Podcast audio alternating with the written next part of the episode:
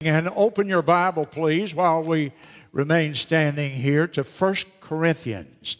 1 Corinthians and chapter number 15 in your Bible, please. Our scripture today, 1 Corinthians chapter number 15. And I began reading God's word here in verse 20.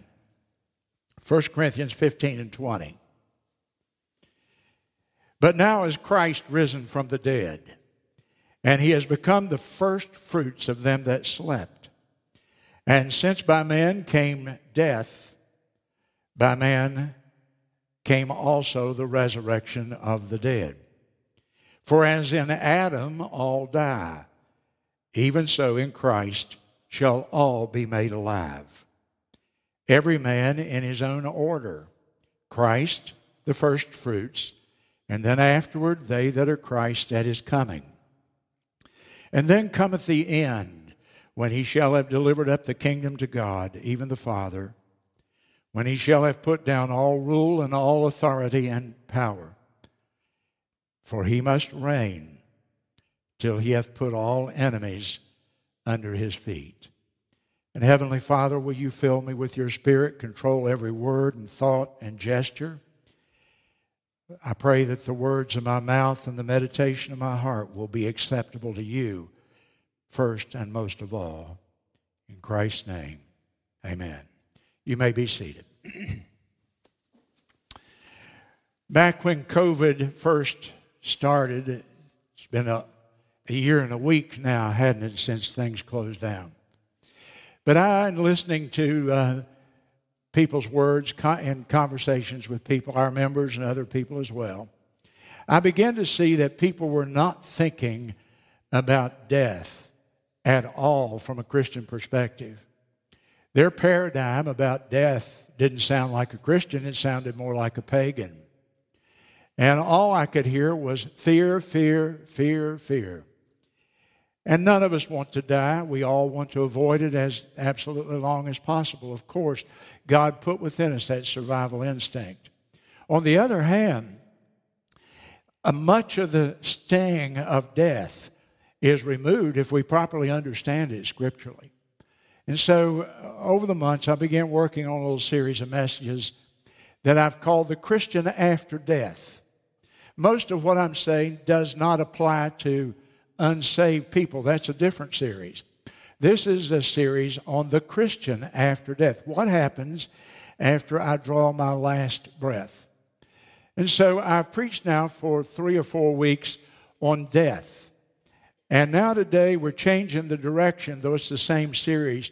I want to talk about the resurrection.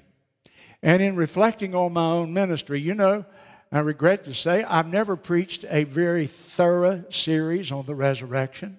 And I never heard anybody else preach one either. So I guess that's why I didn't. And it just never occurred to me. We talk about the resurrection on Easter Sunday, but we talk about the Lord's resurrection. So to talk to people and have an opportunity to thoroughly teach what the scripture says about the resurrection, boy, I have enjoyed being able to present these kinds of messages because I don't think that we've thought about this because uh, we just don't. It's just the busyness of life and so on. But there's an entire doctrine of the resurrection, and especially as it pertains to believers, to Christians. So we've talked about death a lot. Now we're going to turn it to the positive side today, and we're going to talk about the resurrection body. Next week, I'm going to enlarge on this and talk about the glorified body. And then on Easter Sunday, of course, we're going to talk about the resurrection of our Lord Jesus and kind of bring all of it together. So today, the resurrection body. We began here in 1 Corinthians 15. 1 Corinthians 15 is a wonderful chapter. It's a landmark chapter. You should note in your mind, if not even in your Bible, this is one of the most important chapters in the Bible for a Christian. It, it gives us a whole range of information that we need to know. And it is the most thorough discussion in all of the scripture regarding the resurrection. Nowhere else in the Bible will you find this much information in one place about the resurrection that we Christians will participate in. But it's also the clearest statement in the Bible of the gospel. It begins with the gospel. Years ago, we had a huge plaque made, and it's on the wall right up here at the, in the foyer. And it's the gospel of Jesus Christ, and it's these first five verses. Read them with me again in your Bible. It's familiar, but you just can't, uh, you can't overdo the gospel, can you? And in chapter 15 and verse 1, moreover, brethren, Paul said, I declare unto you the gospel. Now that's a clear statement. I'm going to tell you what the gospel is, which I preached unto you, which you received, and wherein you stand as Christians, by which you're saved, if you will keep in memory what I preached unto you, unless you believed in vain. I delivered unto you. And then Paul gives us an outline. Now, this is not every detail of the gospel because the gospel really involves the whole life of Jesus Christ. In the opening statement of the book of Mark, it says that this is the gospel of Jesus Christ, and that means everything in the book of Mark is the gospel in, in one sense. Paul says, though, I'm going to give you an outline. Point one, first of all, verse 3 how that Christ died for our sins. So the foundation of the gospel is that Christ died for our sins. According to the scriptures, the Old Testament prophecies that described the death of a coming Messiah. Number two, that he was buried to prove, to demonstrate that he was in fact dead, and for three days he was in the tomb. And then, number three, he arose again the third day according to the scriptures again, the prophecies that said he would rise. And then that he was seen, number four, seen of Cephas, Peter, of the twelve. And then in verse six, over 500 Christian brethren at one time, of whom the greater part still are alive and could give eyewitness testimony. Any attorney would love having 500 witnesses for his case, wouldn't he? And there are over 500 eyewitnesses of the resurrection of our Savior, the Lord Jesus Christ. This is the clearest statement of the gospel in the Bible. And the Bible says the gospel is the power of God unto salvation to everyone who will believe it.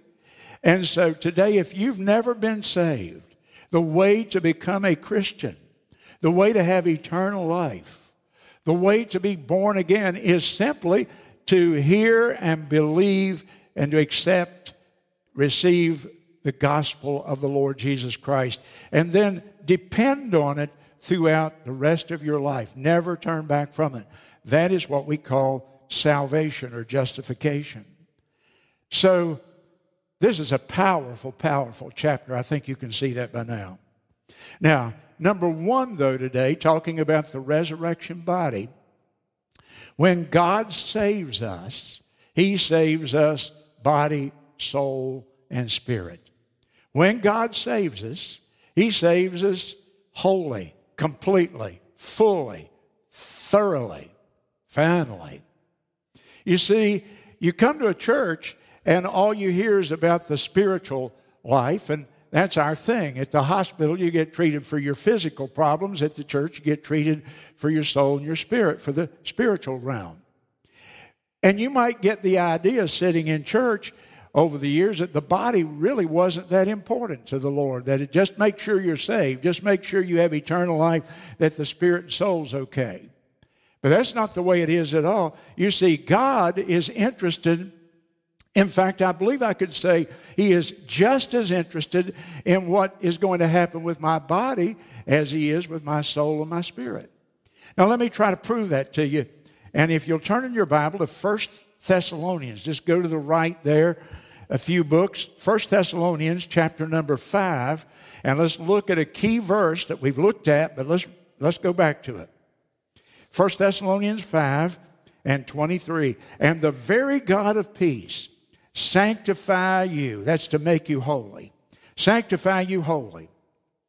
And I praise God, your whole spirit, soul, and body be preserved blameless unto the coming of our Lord Jesus Christ. So the Bible says that God is interested in my body as well as my soul and my spirit. God is interested in our whole person. Now, a couple of weeks ago, I taught something that I want to come back and revisit because I, I don't want anybody here to, to miss this. Every soul has a body. In the, in the Bible, when we see the word soul, there is a body somewhere. The body not and soul might not be together, which would mean the person has died. Death literally means separation in the Greek and the Hebrew of the Bible. One word. Death is separation. Separation of what? It's the separation of the soul from the body. And every soul has a body. A spirit doesn't have a body, so we distinguish between soul and spirit by saying soul has a body. If the person is dead, the body may be in the ground, buried. It may have been lost at sea. It might have been blown up in an explosion at 9 11 or somewhere else. But there is a body, there was a body connected to the soul. The spirit, on the other hand, has no body, never had a body. And so God is a spirit, the Bible says.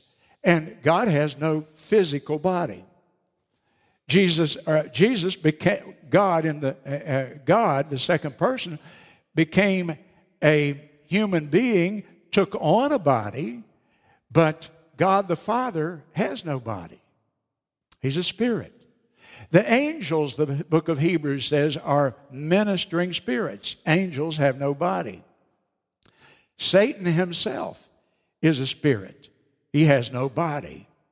Now, sometimes I think I've met him, but, but uh, Satan has no body. He's a spirit being. And the soul is always disenfranchised. The soul is always wanting that body because it wants to be complete. Do you remember when Jesus was talking to his apostles after the resurrection? He said to them, Feel my hands and my feet. And he ate with them because he was demonstrating to them that he was not a spirit or an aberration. He was not a ghost. He was a real human being. And then, as he spoke to them and they felt his hands, he said, A spirit hath not flesh and bones. A spirit never has a body, a soul always has a body somewhere. Now, having understood that now, the human soul, if you went to heaven and you never had your body, you would be incomplete. You would not be whole. You would be only part of what you were on the earth. And so the resurrection reestablishes that wholeness, and the body, soul, and spirit are together. The word resurrection in your Bible, always, without fail, I, I studied hard on this this week, and I don't think there's a single exception. Resurrection, the word always refers to the raising of a dead body from the grave. Always that. And the word resurrection has nothing to do with the soul and the spirit because we don't inter the soul and the spirit, do we? The soul and the spirit were never buried, so they don't need to be raised. They went to be with the Lord or they went some other place. But the resurrection always has in mind the raising of a dead body from the grave. Now keep that in mind. And unless that body, now think with me, let's, let's apply some logic in Scripture, they always mix well. Unless that body that is raised from the grave is the same body that went into the grave, then we couldn't really say there's been a resurrection.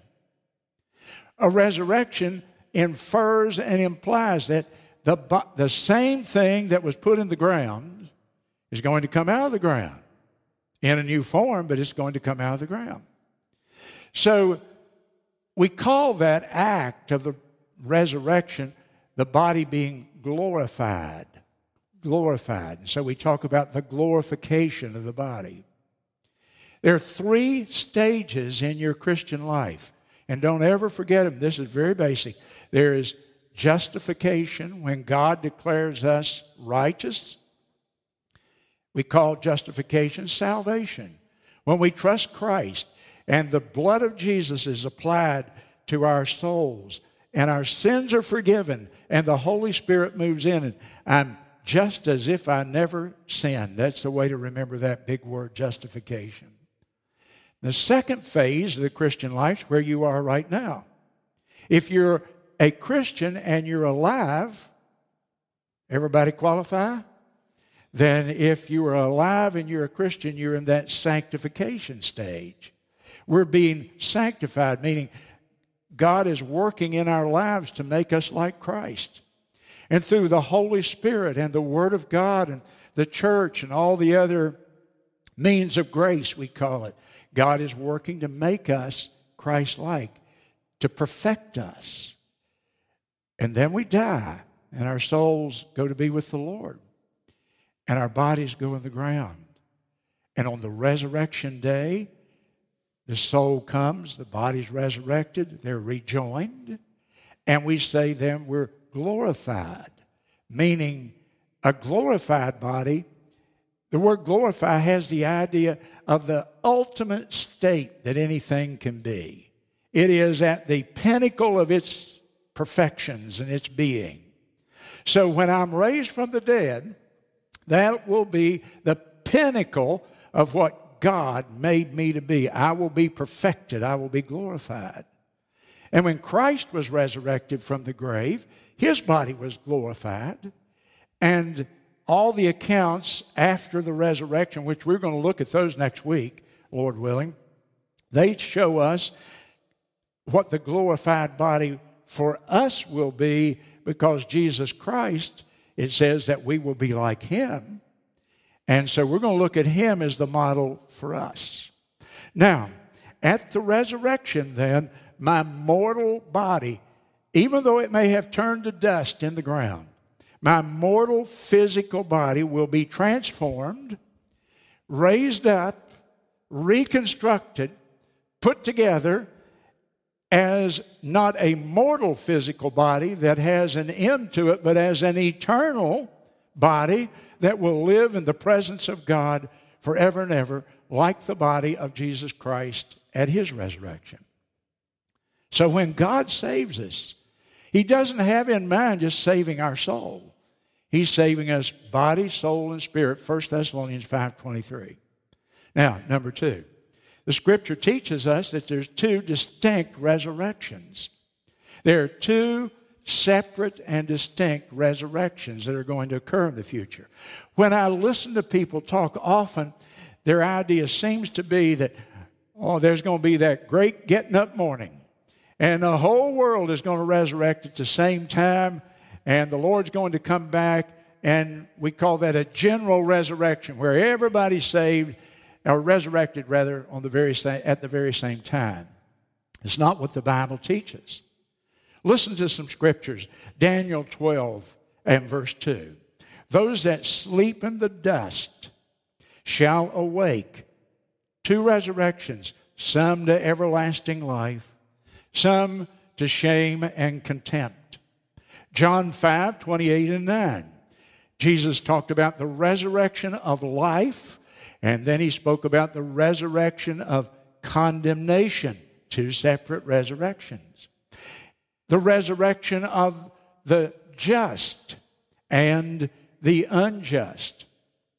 And the Bible talks about the, right, the resurrection of the righteous and the unrighteous. Now, you have your Bible open, I think, to 1 Corinthians 15. Slip down there to verse number 23 and let me show you about these resurrections. And in verse 23, every man in his own order. So that phrase there, I want it to stick in your mind. There is an order in the resurrections. And every Christian will fit into one of those phases, if you will, of the resurrection. Now, let's look at phase one. What was, because there are three phases in the first resurrection. Now, let me back up. The first resurrection is for believers. All the saved people that ever lived are going to all be resurrected before the first unsaved person is resurrected, okay? And it's going to happen over a long period of time. So let's look at phase one of the resurrections. And let's go now down, if you will, to verse 20. Now is Christ risen from the dead, and he's become the first fruits of them that slept. The first fruits. What's the first fruits? What's it talking about? It's talking about that when the farmer plants the harvest, and the harvest, uh, uh, he plants the field, and the harvest is about to come in, the, the fruit is just about to get ripe. He goes out, and his first gathering of the fruit, maybe he pulls some apples from the tree, or a handful of grain, or a handful of strawberries, and he samples them to make sure that they're ready and they're ripe. The first fruits, the first gathering of a brand new harvest. And the Bible says Christ is that. And he resurrected. So there's phase one of the first resurrection was the resurrection of Jesus. Now, you say, but other people were resurrected. Didn't Jesus resurrect some people from the dead? Yes, he did. But they died again. Lazarus, they, all them, Jairus' daughter, and so on.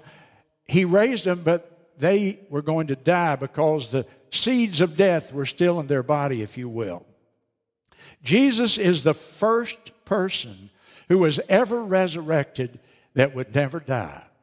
Jesus Christ, resurrected from the grave, and he will never die. He has eternal existence, eternal being, if you will.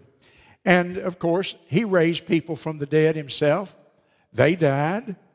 And of course, there were a few people that were raised from the dead when Jesus was raised from the dead, the Bible says that the graves, graves of some other saints opened. We don't know how many, a half dozen or a hundred. We, we have no idea. But of course, they died too. The first person ever in all of human experience that is resurrected to die no more is the Lord Jesus Christ. He's the first fruits. Now, phase two is in verse 23 also.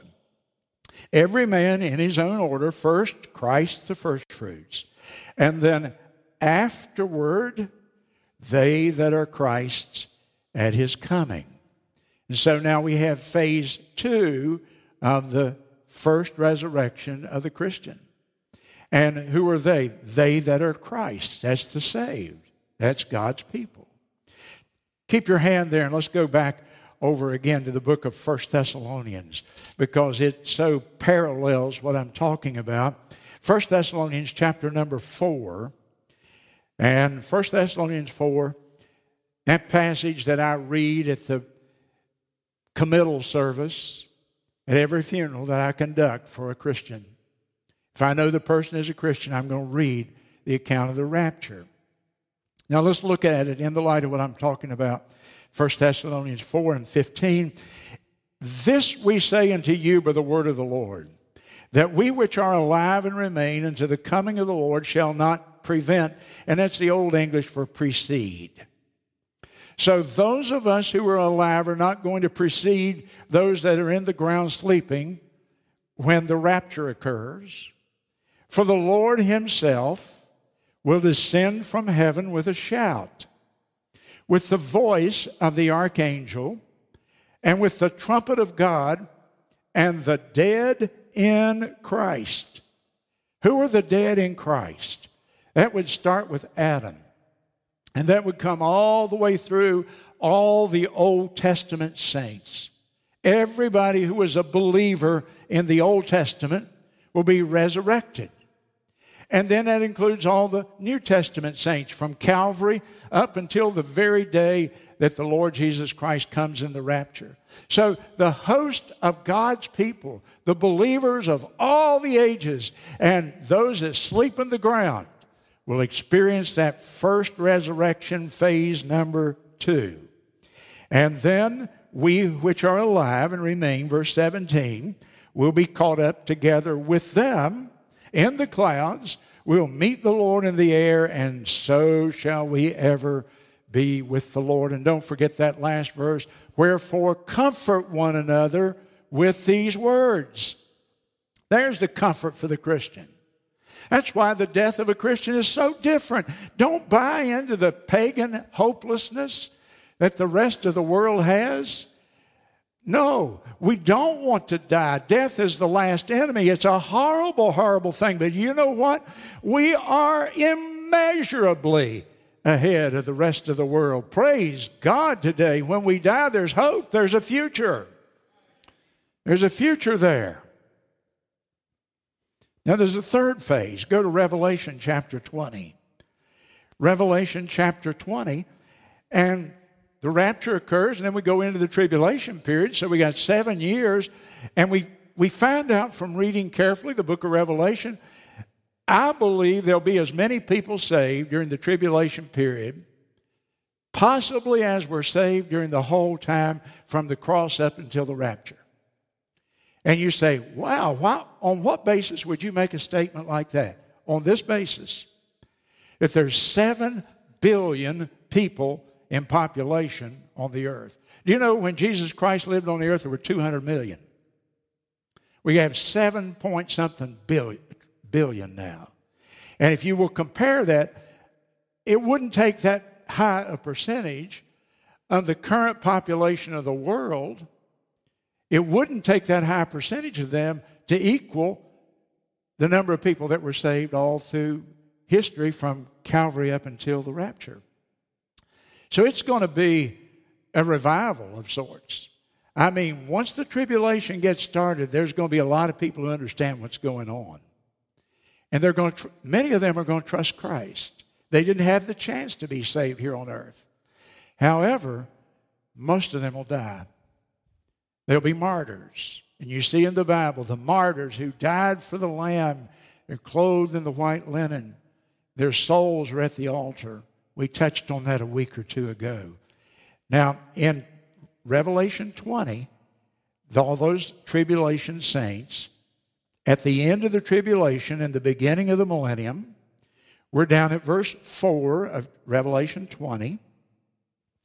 And all the people that refused the mark of the beast and gave their life for it, they lived and reigned with Christ a thousand years. They raised up to live with him through the millennium. And the rest of the dead lived not again until the thousand years were finished.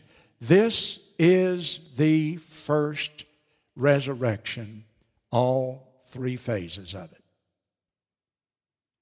These are three phases called the first resurrection, and they're for believers. And what about the unsaved?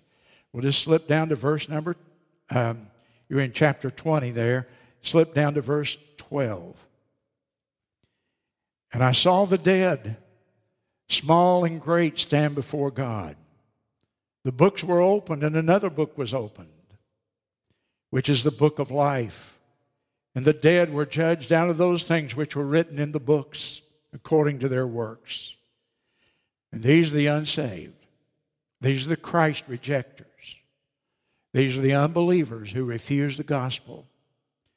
And in verse 13, the sea gave up the dead which were in it. You see, God's reclaiming those bodies. Death and hell were delivered up. They delivered up the dead that were in them. And they were judged, every man according to their works. And then they're cast into the lake of fire. And this is the second death. You don't want to be there. Whoever was not found written in the book of life was cast into the lake of fire. This is the word of the Lord. I hope you believe that. You may not. A lot of people today don't. But I hope that you're listening to those words. There's no more solemn words ever been spoken. And yet, no more glorious words when we think about what is really entailed in the resurrection. So we have the first resurrection, three phases Christ the first fruits, all of the dead now before the rapture, and then the phase three, the tribulation saints who were martyred, raised up before the millennium and going through the millennium with the Lord Jesus. And then the second resurrection, and that's all the unbelievers of all time from Adam forward. And that will happen at the end of the world, really. Now, you've got the timeline and, and, and how this will happen in their order, to quote that verse. Now, let's talk about the resurrection body. Because Paul writes here, let's go back to first, uh, 1 Corinthians chapter 15, with, if, if you'll come back with me there. Let's go down to verse number 35. 1 Corinthians 15 and 35. Some will say, How are the dead raised then? If, if there is a resurrection, Paul establishes there is a resurrection. And then somebody's going to ask, Well, how does this happen? And we're going to spend the rest of this morning and then all of next week on how that resurrection of the believer is going to look. Now, in verse 38, then, not verse 38, verse 35, I'm sorry. Some will say, How are the dead raised up? And with what body, with what kind of body do they come out of the grave? What's this resurrection body going to be like? Now, the scripture teaches us, listen carefully to me here.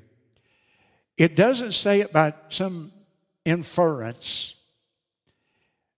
But if you'll take the scriptures that describe the, the resurrection, the scripture teaches logically and directly that we're going to have the same body in heaven that we had on earth. Even though it's going to undergo a tremendous change, the body that you have now, you're going to have that body in heaven. It will be in a transformed state but you're going to have it. Let's, a, a different way to say it is if the, the dust that once composed my body, a hundred years after I die, let's say, if the dust that once composed my body doesn't rise up, I haven't had a resurrection. If the Lord gets new dust and makes me a new body, which I guess He could if He wanted, I know He could if He wanted to, but if he uses new dust, you wouldn't say that's a resurrection. You'd say that's a recreation, wouldn't you? A resurrection, by definition, means a dead body comes up out of the grave, reconstructed, put together anew and afresh, and in a new form. Wednesday night, I preached on the Transfiguration passage where Jesus goes up on the mountain with his disciples and he's transfigured, the Bible says. And he shines with this brilliant light, and his clothes glisten like the snow. And if you look at the word transfigured, it's the Greek word metamorphosis. And the metamorphosis means something is so changed, it takes on a completely new nature, and yet it's the old thing itself. Best illustration I can come up with is a little caterpillar that's crawling around this time of year. And it goes into that cocoon, and after a period of time, it comes out a be- beautiful butterfly.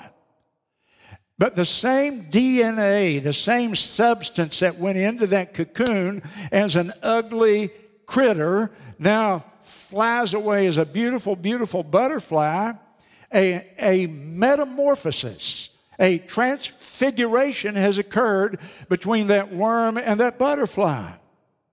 And you and I, our bodies will go into the soil of this earth and they'll go in as the worm. and we'll come out parallel in my illustration as the butterfly. We'll come out as a wonderful, glorious thing that the Lord has transfigured. He's changed.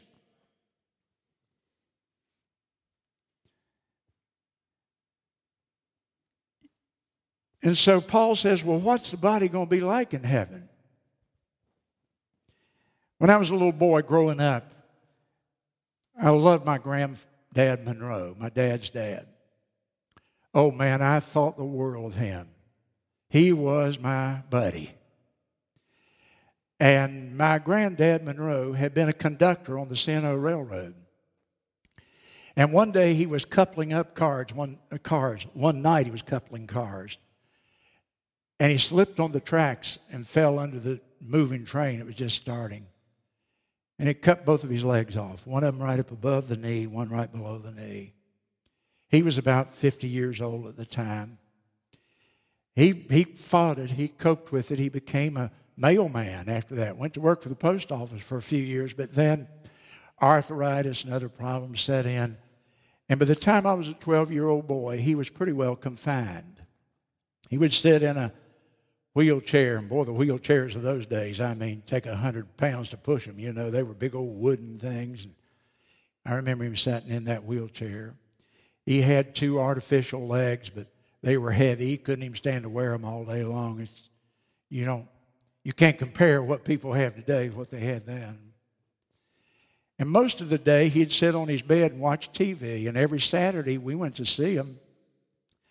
And so every Saturday afternoon, black and white television with one aerial, only TV in the neighborhood, so a lot of the neighbors found it convenient to come by and visit with us. And I would sit there on the bed, and my granddaddy and I would drink Pepsi Cola, and he would smoke cigarettes, which I occasionally did with not with him, but I would pilfer one every now and then to see how that worked. And then we would watch shoot 'em ups, Hopalong Cassidy and Gene Autry and all that. And I love my granddaddy. And I remember saying, Granddad, are you going to have new legs in heaven? Are you going to be able to walk and run and play with us and be like everybody else? Are you going? And he would say, Billy, I am going to. God's going to give me new legs in heaven. I don't think that means as much to us who are whole and healthy as it does people like my granddad. That they're going to get a new body a new body. I've illustrated through the years one of my favorite illustrations, and you may have heard it, but I want to hear it again. And so I'll tell it one more time. What about the guy that served in Vietnam? He gets his leg shot, shot off. And a medic sutures him up, and they dispose of the leg. He comes back to America. He lives in New York, and one day he slams his, gets his finger hung in a cab door in New York, and he slams the door on it, and uh oh. Now he's got a leg in Vietnam, and he's got a finger in New York. And then he moves to South Carolina, and he dies. And over the years, it turns to dust. And so, leg in Vietnam, finger New York, body in South Carolina. What's going to happen to him on the resurrection day? I can show you exactly. Turn in your Bible to Psalm number 139. Psalm 139 in your Bible. And we've looked at this, but let's look at it again with a little bit of a different view.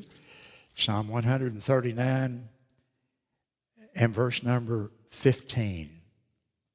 My substance was not hid from thee when I was made in secret and curiously wrought in the lowest parts of the earth. Thine eyes did see my substance, yet being unperfect. And in thy book all my members were written, which in continuance were fashioned when as yet there was none of them. I want you to notice there, God has a book. And the members there refers to the parts of our body, our body, our body's members. And the Bible says that all of our members were in his book written. God has, if, if some of the pieces got blown up in Vietnam and lost in New York, God still has the pattern. Nothing's going to be lost. My granddaddy's going to have his legs. The man's going to have his foot restored.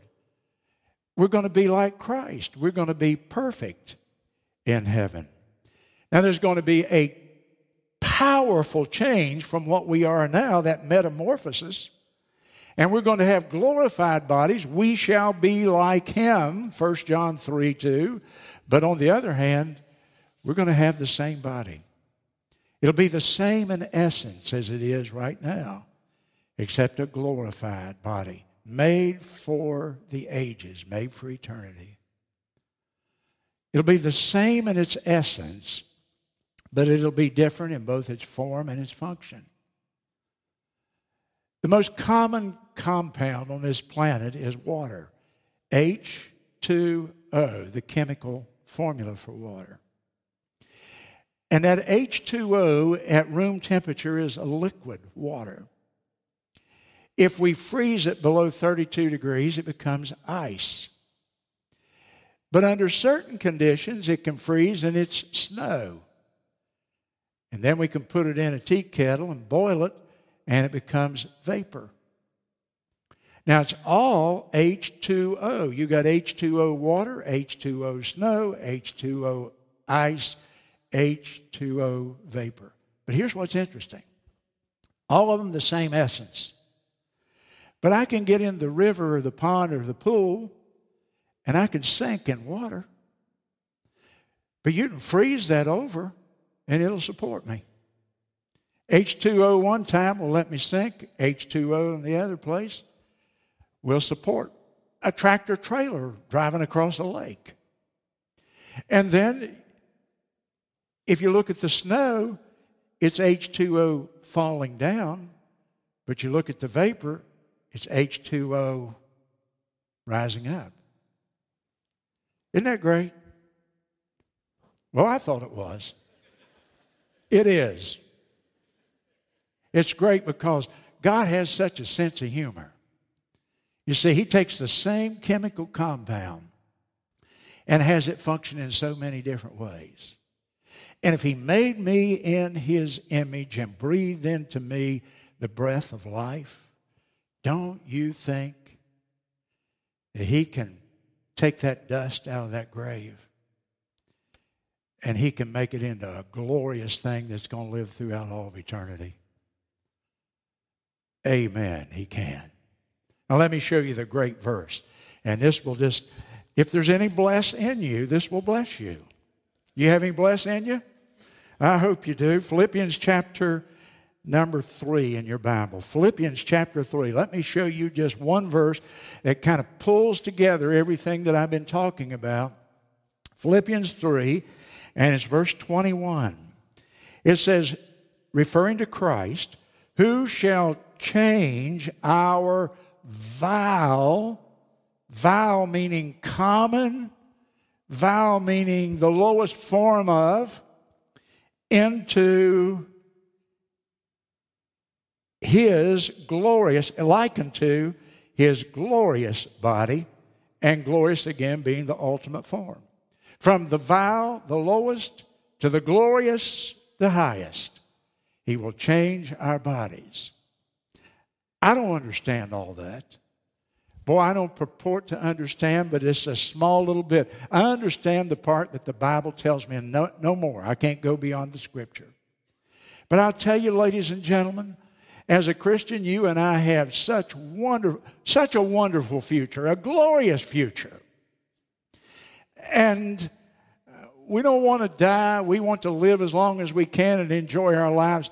But I want you to look beyond that and think like a believer that God has plans for me and God has plans for you, and they don't end at the grave. They are an eternal plan, a glorious plan. Benjamin Franklin in 1728 was 22 years old.